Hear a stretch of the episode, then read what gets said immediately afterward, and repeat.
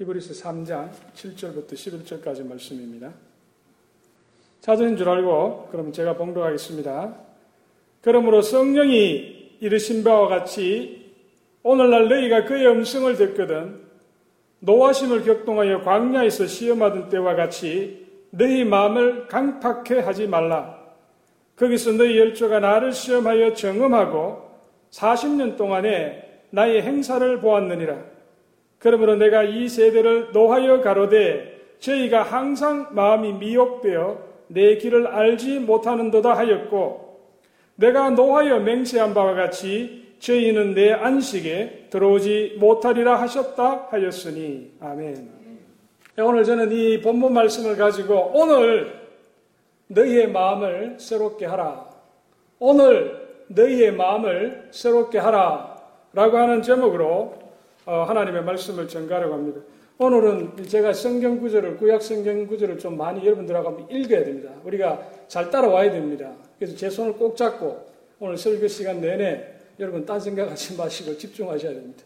성경 말씀은 오늘 여기 화면에 뜨니까 성경을 안 찾으셔도 됩니다. 집중하셔야 됩니다. 되게 중요한 말씀입니다. 우리가 믿는 하나님은 자신의 생각과 계획을 우리에게 말씀해 주시는 하나님이십니다. 우리 하나님은 세상을 만드시고 우리를 창조하시고 그 다음에는 뒷짐지고 그저 지켜만 보시는 하나님이 아니시고 우리 하나님은 말씀하시는 하나님, 우리의 음성, 우리의 심령 가운데 주님께서는 자기의 뜻을 보여주기를 원하시는 하나님이십니다. 우리 하나님은 역사 속에서 함께 하시는 하나님이십니다. 그래서 히브리서 1장 1절로부터 2절에 보면은 옛적에 선지자들로 여러 모양과 여러 부분으로 우리 조상들에게 말씀하신 하나님이 이 모든 날 마지막에 그 아들을 통하여 우리에게 말씀하셨다. 하나님이 구약시대에는 하나님이 택하신 선지자들을 통해서 하나님 자신의 뜻과 계획을 보여주시고 말씀을 하셨습니다.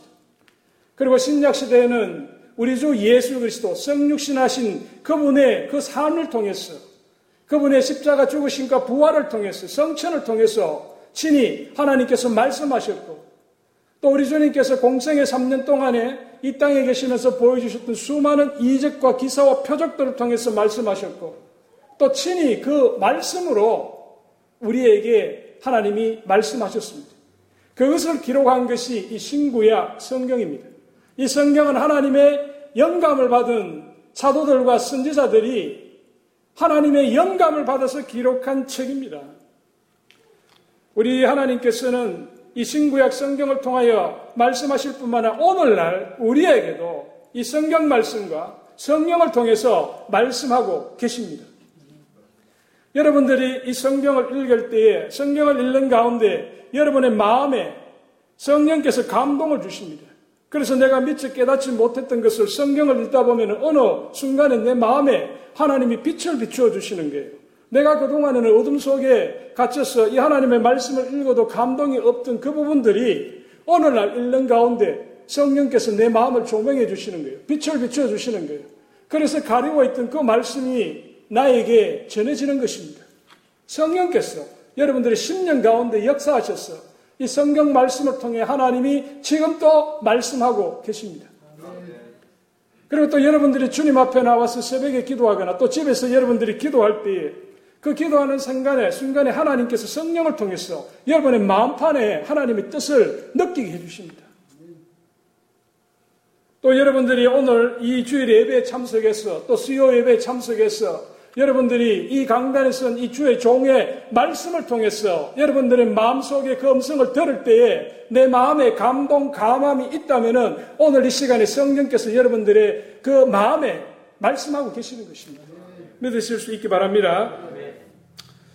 그런데 여러분들은 개인적으로 성령이 여러분들에게 들려주시는 그 하나님의 음성을 여러분 들은 적이 있느냐? 저는 오늘 여러분들이 그것을 묻고 싶습니다. 여러분들이 개인적으로 내가 성령의 그 감동을 받아서 하나님의 음성을 내가 들었다. 하나님이 모세에게 떨기나무 불꽃 속에서 부르던 그런 음성 말고 여러분들이 삶 속에서 우리 주님께서 하나님께서 성령을 통해서 여러분들에게 들려주시는 그 음성을 들었느냐? 저는 30대 중반에 미국으로 공부하러 왔습니다. 유학하러 왔습니다. 직장에서 보내줘서 유학하러 왔습니다. 그때 저는 미국 땅을 처음 밟았습니다. 저는 공부를 물론 대학까지 나왔지만은 외국 사람하고 영어를 제대로 해본 적이 한 번도 없습니다. 그러니까 이제 미국에 와서 대학원에 가서 공부를 하는데 사실 들어와가지고 여기서 적응하는데 상당히 힘들었습니다. 학교 공부 쫓아가랴. 그때 우리 이현욱 사모도 영어가 별로였습니다. 그리고 두 사람이 아이 둘을 데리고 와서 학교 등록해서 뭐 모든 절차가 다 새롭고 하다못해 한국에 전화를 해야 되는데 이 전화 사용법이 한국하고 다르니까 한동안 전화를 못했어요. 방법이 없었어요. 그래서 많은 스트레스를 받다 보니까 가정의 부부간에 다툼이 생겼습니다. 삶이 힘들어지면은 부부간에 다툼이 생기는 거예요. 여기 이민 처음 오셔가지고 정착하실 때 여러분들 많은 어려움이 있잖아요. 말도 못합니다. 힘듭니다. 그래서 한 번은 우리가 크게 다투었습니다. 그래서 서로 사이가 상당히 멀어지기 시작했어요. 그래서 제 마음에 막 고통이 심한 거예요. 공부도 해야 되는데 가정에 자꾸 이렇게 문제가 생기니까. 그래서 제가 그때 다니던 교회에 아침에 새벽 기도하러 갔습니다. 새벽 기도하러 가서 그 차가운 그 교회 바닥에 엎드려서 하나님 앞에 기도했습니다. 하나님, 이거 어떻게 해야 됩니까? 헤어져야 됩니까? 말아야 됩니까? 그래서 제가 오랫동안 기도를 했어요. 오랫동안 기도했는데 어느 날 갑자기 하나님이 제 마음에 들려주시는 음성이 요한복음 13장 34절의 말씀입니다. 내가 너희를 사랑한 것 같이 너희도 서로 사랑하라. 아, 제가 그 말씀을 딱 제 마음에 들려주시는데 답이 그냥 딱 나와버리는 거예요. 아, 그렇다. 내가 지금 저 사람에 대해서 가지고 있는 모든 불평, 불만, 우리 주님이 나를 사랑하실 때 내가 무슨 대단한 사람이라서, 내가 무슨 사랑받을 만한 무슨 행동을 했어. 주님이 나를 사랑한 것이 아니고 있는 그 모습 그대로 나의 연약한 모습, 나의 죄된 모습, 주님이 그것을 보셨지만은 있는 그대로 나를 사랑하셨기 때문에 나도 내 아내를 사랑할 때 있는 모습 그대로 사랑하라. 주님이 저한테 주시는 말씀이었어요. 그때부터 저는 제 아내가 저한테 무슨 싫은 소리를 해도 또 저한테 섭섭하게 해도 한 번도 내가 헤어지고 싶다 이런 생각을 해본 적이 없습니다. 왜? 주님이 나를 사랑하셨기 때문에, 내 같은 죄인을 사랑하셨기 때문에 내가 우리 아내를 그와 같은 마음으로 사랑하는 것입니다. 그 연약함마저도 내가 사랑하는 것입니다. 그러니까 내 마음에 평안이 찾아오더라고요. 또 제가 한 번은 제 마음에 큰 근심이 있었어요. 두려움이 있었어요. 그래서 마음이 불안한 거예요. 걱정이 막 끊임없이 파도가 밀려오듯이 계속 밀려와요. 내가 할 수 있는 것은 없고 마음에 근심과 염려가 가득 찼는데 제가 하나님 앞에 나가서 또 기도했습니다. 하나님, 지금 제 마음에 일어나는 이 두려움과 걱정과 염려를 제가 어떻게 해야 될지 모르겠습니다. 하나님, 어떻게 해야 됩니까? 또 매달려서 기도했습니다. 그러니까 하나님이 이번에는 요한복음 14장 1절의 말씀을 제 마음에 딱 들려주시는 거예요. 요한복음 14장 1절에 보면은 너희는 마음에 근심하지 말라. 하나님을 믿으니 또 나를 믿으라. 하나님이 그 말씀을 딱 주시니까 내 마음에 근심이 없어지더라고요. 너희는 마음에 근심하지 말라. 하나님을 믿으니 예수님 자신을 믿으라 그랬잖아요. 내가 예, 주님 믿겠습니다. 그러니까 제 마음에 근심이 없어지더라고요. 그리고 제가 지난주에 새벽에 나와서 하나님 앞에 기도하는데 제가 요즘 여러 가지 이런 뭐 우리 교회 사정 또 뭐 저 개인적인 그런 사정들을 가지고 제가 이런 마음이 많이 눌렸어요. 내 상황을 보니까 마음이 편치가 않아요. 그래서 제가 답답한 마음에 아침에서 새벽에 기도하고 있는데 하나님께서 또 저한테 주시는 말씀이 히브리서 12장 2절의 말씀, 믿음의 주여 온전케 하신 이인 예수를 바라보라. 또 히브리서 3장 1절의 말씀, 우리의 믿음의 도리의 사도이시고 대제사장이신 예수를 깊이 생각하라. 그 말씀을 주시니까 내가 내 상황을 보든, 상황을 보면 낙심이 되고, 상황이 보면 내가 눌리고, 상황을 보면 답이 없어. 그런데 그 상황 배후에 있는 예수 그리스도를 내가 바라보고 예수를 깊이 마음으로 생각하니까 내 마음에 그 답답하던 것들이 안개가 그치듯이 사라지는 거예요. 우리가 모든 상황 속에서 예수를 바라보도록 주께서 저에게 말씀하신 것입니다. 그런데 우리들 중에 교회를 오래 다녔는데도 하나님의 음성을 듣지 못하는 분들이 계십니다. 내가 주의 음성을 들었는데도 그것이 주의 음성인지를 모르고 신앙생활을 하는 분들이 많습니다. 아니면은 내가 주의 음성인 것을 알면서도 순종하지 못하는 사람들이 많습니다. 왜 이런 일들이 일어납니까? 왜 우리가 주께서 말씀하시는데도 그 말씀을 알아듣지 못하고 또 말씀을 알아듣는데도 순종하지 못하고 불순종하는 삶을 그렇게 살아갑니까? 그 대답이 오늘 우리가 읽은 이 히브리서 3장 7절로부터 11절에 나오는 이 말씀 속에 그 답이 있는 것입니다. 오늘 8절에 한번 보세요. 8절에 보면은 이렇게 기록이 되어 있습니다. 오늘날 너희가 그의 음성을 듣거든 노하심을 격동하여 광야에서 시험하던 때와 같이 너희 마음을 강팍해 하지 말라. 왜 우리가 하나님의 음성을 듣지 못하느냐? 우리의 마음이 강팍하기 때문에 그렇습니다. 이 강팍하다는 말이 번역된 새로 성경에 보면은 너의 마음을 완고하게 하지 말라. 또 옛날 이 시편에 보면은 너의 마음을 완악하게 하지 말라. 영어로 하면은 do not hard your heart. 여러분의 마음이 굳어지게 하지 말라. 우리가 하나님의 음성을 듣지 못하는 것은 우리의 마음이 굳어졌기 때문에 내가 내 마음에 딱 철창을 펜스를 치고 하나님께서 말씀하시던 내가 귀를 딱 닫아버리면은 아무리 하나님이 옆에서 확성기를 대고 야! 일어나! 그러다 안 들려요. 너는 캐라. 나는 내 길로 간다. 우리의 마음이 강팍해지면 그렇습니다. 우리의 마음이 완악해지고 우리의 마음이 완고해지면 그렇게 됩니다. 그리고 또 오늘 여기 10절에 한번 보세요. 10절에 보면은 그러므로 내가 이 세대를 노하여 가로되 너희가 항상 마음이 미혹되어 내 길을 알지 못하는도다. 내 마음이 미혹되면 내가 주님을 바라보지 못하고 세상적인 것들에 내 마음을 빼앗기게 되면은 내가 하나님의 음성을 들어도 그 음성을 하나님의 음성인 줄 모릅니다. 또 내가 하나님의 음성인 걸 알면서도 그 마음에 순종하지 못하고 내 뜻대로 살아갑니다. 내 마음이 미혹되거나 내 마음이 완악해질 때에는 하나님이 아무리 소리쳐도 우리는 그것을 들을 수가 없어요. 내 주관에 딱 사로잡혀가지고. 그래서 여러분들이 이 하나님의 음성을 들으려면 어떻게 해야 되는가? 하나님의 음성을 들었을 때 내가 순종하는 삶을 살려면 어떻게 해야 되는가? 오늘 여러분의 마음을 새롭게 하라! 주님이 주시는 말씀입니다. 오늘 내일이 아니고 오늘, 지금, 해지기 전에 여러분의 마음을 새롭게 해야 됩니다. Renew your heart today, now. 여러분들의 마음을 새롭게 하셔야 됩니다. 로마서 12장 2절에 사도 바울이 1장부터 11장까지 그 구원에 관한 교리를 자세하게 말씀하고 난 다음에 로마서 12장 2절에 이렇게 말씀했습니다. 너희는 이 세대를 본받지 말고 오직 마음을 새롭게 함으로 변화를 받았어. 하나님의 선하시고 기뻐하시고 온전한 뜻이 무엇인지 분별하도록 하라. 이 세대에 미혹되지 말고 여러분의 마음을 새롭게 하라. 여러분의 마음을 새롭게 해야 됩니다. 우리가 하나님의 음성을 듣고 하나님이 원하시는 순종의 삶을 살아가고 여러분 안에 성령의 열매를 맺으려면은 여러분들의 마음을 새롭게 해야 됩니다. 우리의 심장이요, 혈관을 통해서 신선한 피가 계속 공급돼야 됩니다.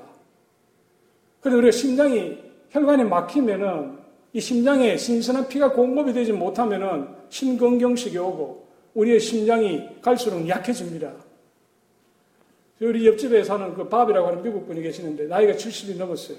근데 저보다 더 건강해. 뭐 자기 옆에 막 이렇게 만져보라고.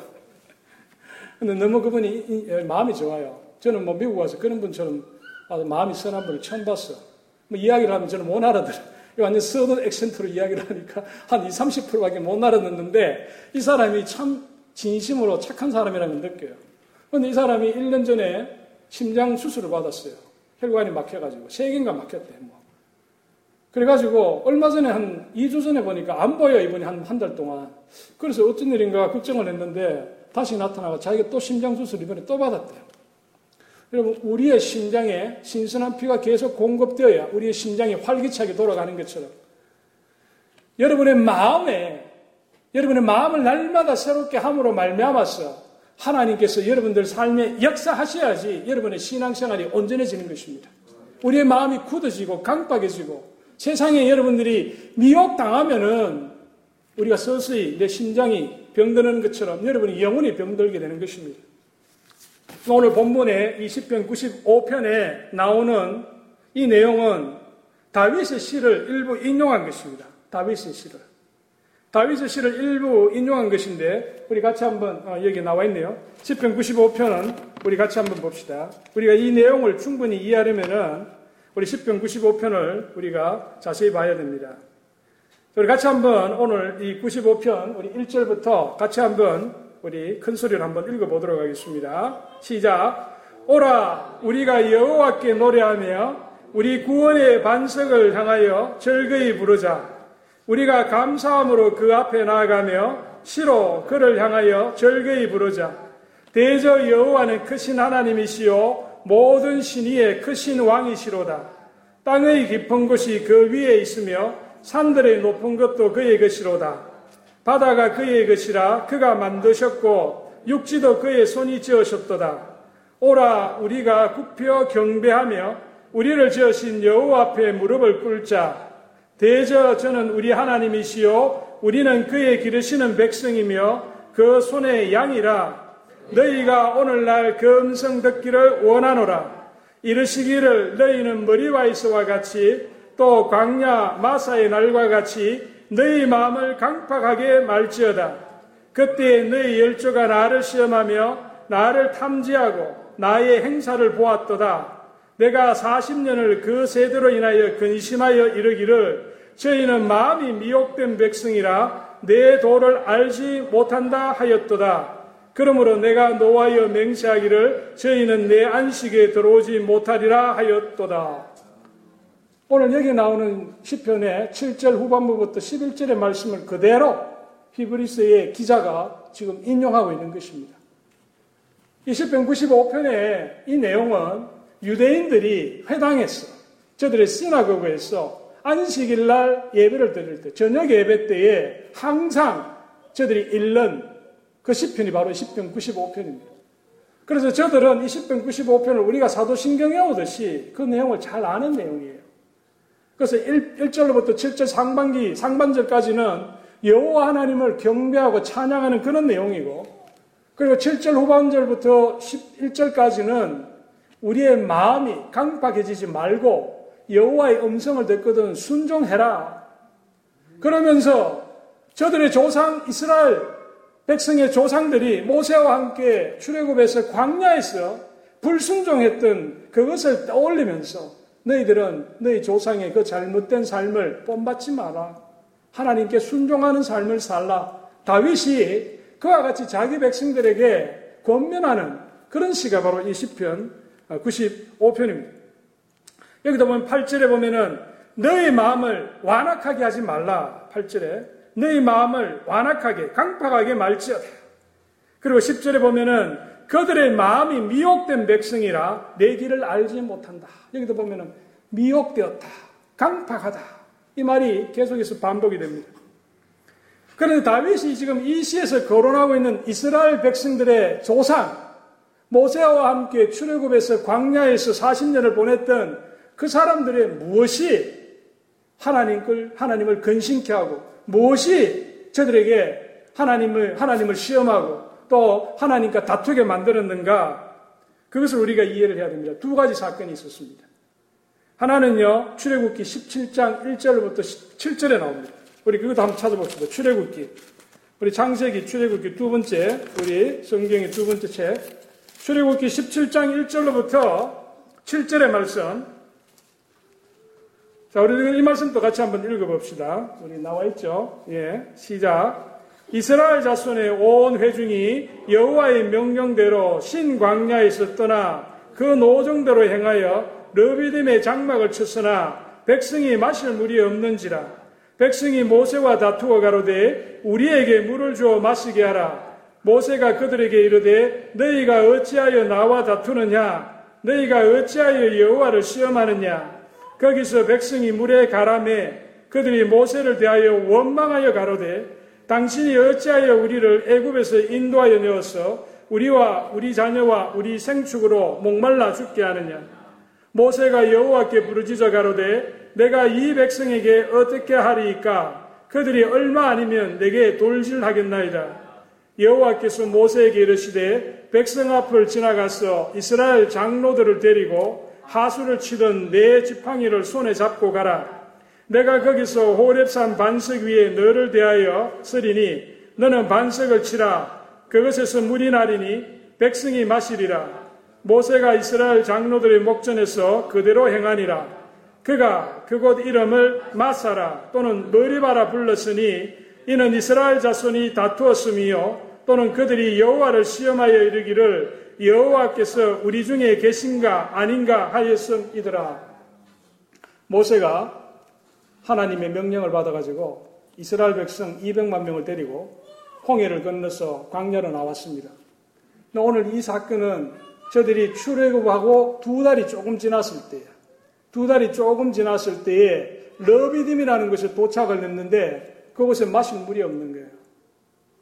여러분, 광야에서 마실 물이 없으면 자기 생명하고 직결되는 거잖아. 그래서 물이 대단히 중요합니다. 이스라엘 백성들에게 돈보다도 지금 더 중요한 것은 물이에요. 그런데 그 마실 물이 없습니다. 그러니까 저들이 마음에 불평이 생기는 거예요. 불만이 생기는 거예요. 하나님께서 홍해를 가르고 유월절 그 죽음의 사자들이 애굽의 장자들을 다 치는 그날에 자기 집에 그 문설주에 바른 그 어린 양의 피 때문에 자기들에게는 그런 불행이 없이 하나님께서 저들을 구원해 주시는 그 놀라운 사건을 경험했으면서도 지금 내 앞에 물이 없으니까 하나님 앞에 원망의 마음이 생기고 모세에게 다투고 하나님을 시험하는 마음이 저들 가운데 찾아온 것입니다. 여러분, 여기 중요한 여러분 교훈이 있습니다. 우리에게 가장 필요한 것, 우리에게 가장 소중한 것을 통해서 사단이 하나님과 다투도록, 하나님께 시험을 하도록 여러분들의 마음을 여러분 유인합니다. 여러분 인생을 살아가면서 우리의 인생에서 가장 소중하고 필요한 그것을 통해서 마귀가 여러분들을 시험할 때가 많습니다. 오늘 이곳에 나온 여러분들 중에 아마 여러분들이 지금 경제적인 문제 때문에 돈 때문에 내가 정말 못 살겠어. 돈만 좀 하늘에서 좀 돈이라도 그냥 이렇게 빛을 확 쏟아줬으면 좋겠어. 날마다 내 입에서 나는 건 돈. 아니면은 내가 지금 이 건강, 이 정말 내가 이 몸이 약해서 아무것도 못 하겠는데 이 건강 문제만 어떻게 해결이 되면 좋겠어. 건강이 나한테는 내 마음에 제일 근심이고 나한테 가장 필요한 거야. 아니면은 나의 자녀, 내 자녀가 잘 돼야 돼. 내가 이민 와서 이렇게 고생하고 수고하는 게 뭐 때문인데 다 내 자식들 때문인데 저놈들이 잘 돼야 될 텐데 그래서 내가 이 자식 문제만 생각하면 밤에 잠이 안 오고 걱정이 돼. 아니면은 여러분들의 부부 관계 딴 건 필요 없어. 내가 우리 와이프하고 관계만 좀 좋아졌으면 좋겠어. 아니면 우리 어린 자녀들은 아니면 내가 좋은 성적을 가지고 좋은 대학 가서 내 인생이 좀 잘 됐으면 좋겠다. 우리들은 정말 우리의 삶에 필요한 것들이 있어요. 그런데 우리가 그것들에 집착하고 그것들을 내가 모든 것을 거기에만 신경을 쓰다 보면은 하나님이 말씀하셔도 그 음성을 듣지를 못해요. 그것이 내가 눈과 귀가 빼앗기기 때문에 내 필요한 거 그것 때문에 내가 마실 물이 없기 때문에 믿음의 눈으로 바라보지 못하고 그 마실 물 때문에 하나님을 바라보지 못하고 하나님이 세우신 모세에게 대적하는 것이 사단이 원하는 것이에요. 우리의 삶에서 내가 정말 지금 가장 필요한 것이 무엇입니까? 그것을 가지고 주님 앞에 나와서 간구해야 됩니다. 이스라엘 백성들이 이 르비딤에 오기 전에 이미 마라라는 곳에서 그곳에 오니까 물이 있는데 물을 먹어보니까 썩물이야. 마실 수가 없어. 그래서 모세에게 또 대항을 했습니다. 그때 하나님이 모세에게 저기 있는 저 나무 가지를 꺾다가 그 물에 던져라. 그래서 모세가 순종했더니 그 썩물이 단물이 되어서 이스라엘 백성들이 이미 그 물을 마시고 하나님의 놀라운 이적을 체험을 했어요. 그런데 내 인생의 큰 문제가 내 앞을 딱 가려버리니까 하나님을 보지 못하고 또 불평하고 불만을 터뜨리는 것이 우리의 심령 속에 들어와 있는 죄성 때문에 마귀가 그것을 가지고 우리를 공격하는 것입니다. 오늘 여러분들 이 아침에 나오실 때 여러분들의 마음을 가리고 있는 여러분들의 마음을 근심케 하는 것이 무엇입니까? 여러분들이 그것을 잘 집중해야 됩니다. 여러분들이 그 문제 때문에 내가 하나님에게 불평을 터뜨리고 내가 주변 사람들에게 원망하고 그것을 다른 사람의 탓으로 돌리는 바로 그것이 므리바가 되고 그것이 바로 우리의 마사가 되는 거예요. 하나님과 다투고 하나님과 하나님을 시험케 하는 바로 그것이 우리의 므리바와 마사가 되는 것입니다. 여러분이 어려운 환경 또 여러분이 가장 필요로 하는 그것이 여러분의 영적인 눈과 귀를 멀게 하고 여러분의 마음이 굳어지도록 만들고 여러분들을 세상 가운데 미혹되게 만드는 바로 마귀의 장난이 그것들 통해서 여러분들에게 찾아오는 것입니다. 우리가 그것을 막는 길은 오늘 지금 이 시간에 우리의 마음을 새롭게 해야 됩니다. 여러분들이 막힌 그 여러분의 영적인 혈관을 찾아가지고 그것을 확장시키고 아니면은 바이패스를 수술을 받아가지고 우리가 우리의 마음을 새롭게 함으로써 오직 주 예수 그리스도만을 바라보고 타성에 젖어가지고 그렇게 신앙생활 하시면 안 됩니다. 여러분 마음을 새롭게 해야 됩니다. 리뉴해야 됩니다. 기존에 가지고 있던 그 연약한 심장을 가지고 그렇게 계속 살아가다가 하면은 이 심장이 언젠가는 중단되고 멈춰서 버립니다. 다시 일어설 수가 없어요. 우리가 마음을 새롭게 해야 됩니다. 우리의 심장을 다시 수술을 받고 새로운 마음을 받아야 되는 것처럼 우리가 영적으로 우리의 이 하트를 리뉴해야 됩니다. 새롭게 해야 됩니다. 그것도 미루서는 안 됩니다. 오늘 해야 됩니다. 그리고 두 번째로 다윗이 지금 이 광야 40년 동안에 이스라엘 백성들의 또 하나의 사건이 있습니다. 그것은 민수기에 나옵니다. 민수기 20장 말씀을 한번 봅시다. 민수기 20장 1절부터 13절까지 말씀입니다. 자, 민수기 20장 1절부터 여기 나와 있죠. 다시 한번 우리 좀 시간이 걸리지만은 우리 찬찬히 한번 읽어보도록 하겠습니다. 20장 1절부터 정월에 이스라엘 자손 곧 온 회중이 신광야에 이르렀어. 백성이 가데스에 가하더니 미리암이 거기서 죽음에 거기 장사하니라. 회중이 물이 없으므로 모여서 모세와 아론을 공박하니라. 백성이 모세와 다투어 말하여 가로되 우리 형제들이 여호와 앞에서 죽을 때에 우리도 죽었으면 좋을 뻔하였도다. 너희가 어찌하여 여호와의 총애를 이 광야로 인도하여 올려서 우리와 우리 짐승으로 다 여기서 죽게 하느냐. 너희가 어찌하여 우리를 애굽에서 나오게 하여 이 악한 곳으로 인도하였느냐. 이곳에는 파종할 곳이 없고 무화과도 없고 포도도 없고 석류도 없고 마실 물도 없도다. 모세와 아론이 총의 앞을 떠나 회막문에 이르러 엎드리매 여호와의 영광이 그들에게 나타나매 여호와께서 모세에게 일러 가라사대 지팡이를 가지고 내 형 아론과 함께 회중을 모으고 그들의 목전에서 너희는 반석에게 명하여 물을 내라 하라. 네가 그 반석으로 물을 내게 하여 회중과 그들의 짐승에게 마시울지니라. 모세가 그 명대로 여호와의 앞에서 지팡이를 취하니라. 모세와 아론이 총회를 그 반석 앞에 모으고 모세가 그들에게 이르되 패역한 너희여 들으라. 우리가 너희를 위하여 이 반석에서 물을 내라 하고 그 손을 들어 그 지팡이로 반석을 두 번 치매 물이 많이 솟아나므로 회중과 그들의 짐승이 마시니라. 여호와께서 모세와 아론에게 이르시되 너희가 나를 믿지 아니하고 이스라엘 자손의 목전에 나의 거룩함을 나타내지 아니한 고로 너희는 이 총회를 내가 그들에게 준 땅으로 인도하여 드리지 못하리라 하시니라. 이스라엘 자손이 여호와와 다투었으므로 이를 므리바 물이라 하니라. 여호와께서 그들 중에서 그 거룩함을 나타내셨더라. 그러니까 여기도 보면요. 지금 정월에 이렇게 되어 있습니다. 이 정월이 언제냐? 이스라엘 백성들이 39년 광야에서 유랑하고 마지막 40년째 첫째 달입니다. 저들이 르비딤에서 물이 없어가지고 하나님과 다툰 것이 광야 40년의 첫 해, 둘째 달 지나가지고 셋째 달 오기 전에 그때 하나님과 다투었습니다. 그리고 저들이 가데스에 가서 그 땅을 정탐을 했는데 10명의 정탐꾼들은 올라가지 말자. 그래서 하나님의 진노를 받아가 저들이 40일 동안 정탐해가지고 그 하루에 1년을 계산해서 40년 동안 광야에서 유리하다가 너희들이 다 죽을 것이다. 하나님이 심판을 받잖아요. 그래서 저들이 39년 동안 광야에서 떠돌면서 죽을 사람 다 죽고 이제 이 40년 정월에 저들이 다시 가데스에 만났습니다. 가데스에서 모였는데 그런데 이 가데스에 지금 물이 없어요. 그래서 동일하게 과거와 같이 그 물 때문에 다시 모세 앞에 나와서 하나님 앞에 저들이 원망하고 모세와 다투고 하나님을 시험하는 그 일이 일어납니다.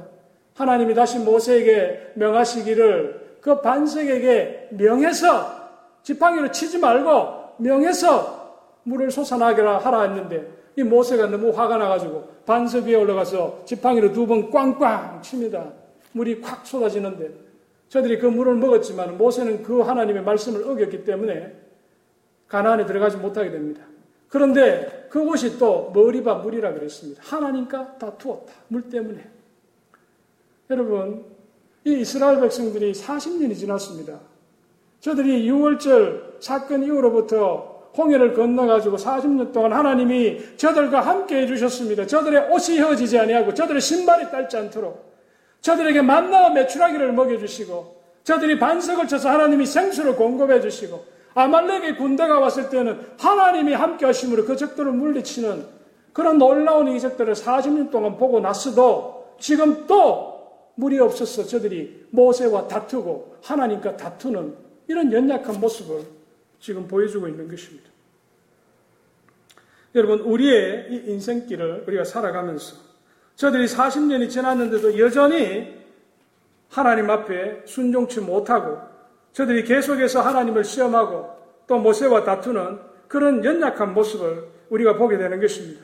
여러분, 우리의 마음이 강팍해지면, 우리의 마음이 계속해서 미혹되어 있으면 40년이 아니라 400년이 지나더라도 그 사람은 변하지 않습니다. 여러분, 오늘 내 마음을 새롭게 해야 되는 것입니다. 여러분들은 어떻습니까? 여러분들 중에는 교회 나온 지 40년이 아니라 그보다도 더 오랜 세월 동안 교회를 다닌 분들이 계실 거예요. 또 아니면 여러분들 중에는 교회를 다닌 지 10년 또는 20년이 지난 분들도 있고, 또 여러분들 중에는 교회를 다닌 지 한 달이 채 안 된 분들도 있고, 다양하게 있습니다.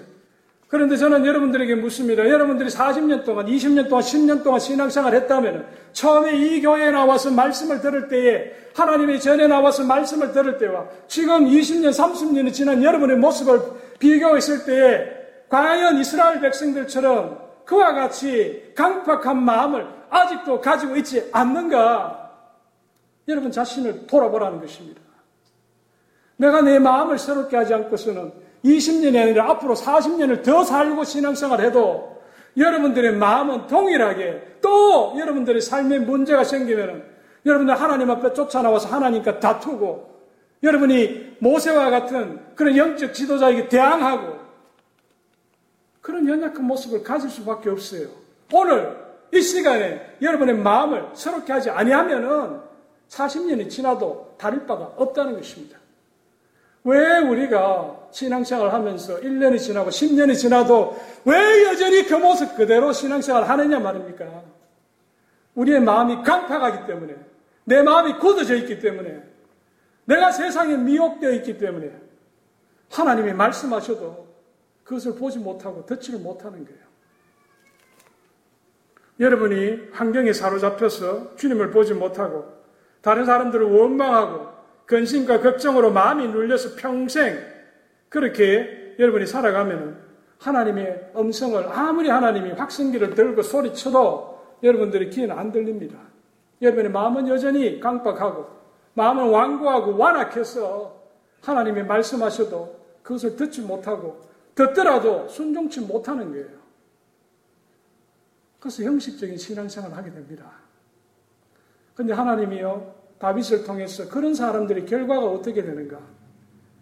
오늘 우리 히브리서, 우리 마지막에 보면은요, 11절에 보면은 뭐라고 기록했습니까? 다윗이 그의 시에서 이렇게 이야기합니다.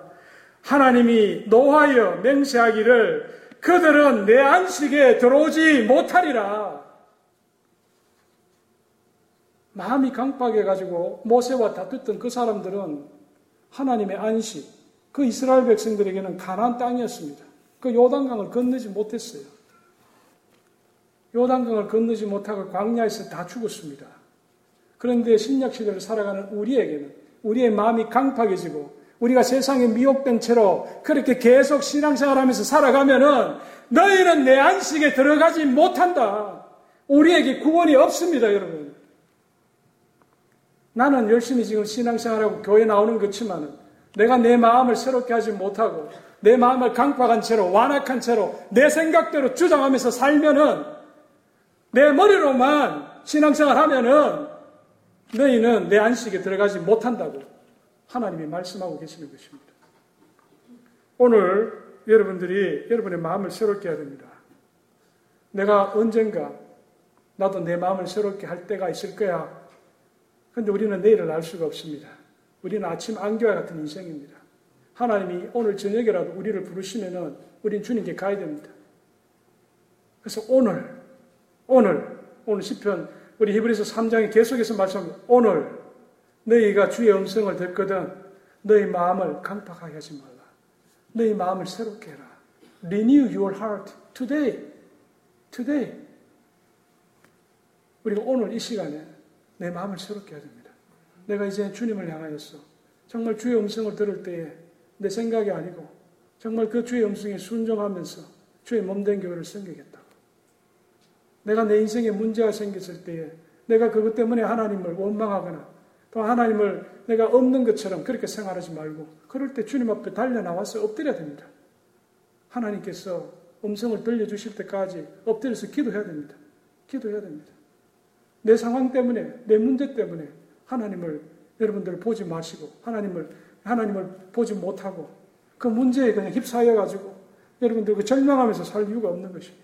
하나님 앞에 나와서 주님 앞에 엎드려서 간구하는 오직 주 예수 그리스도를 바라보고 그분을 깊이 생각하는 여러분들이 될 수 있기를 바랍니다.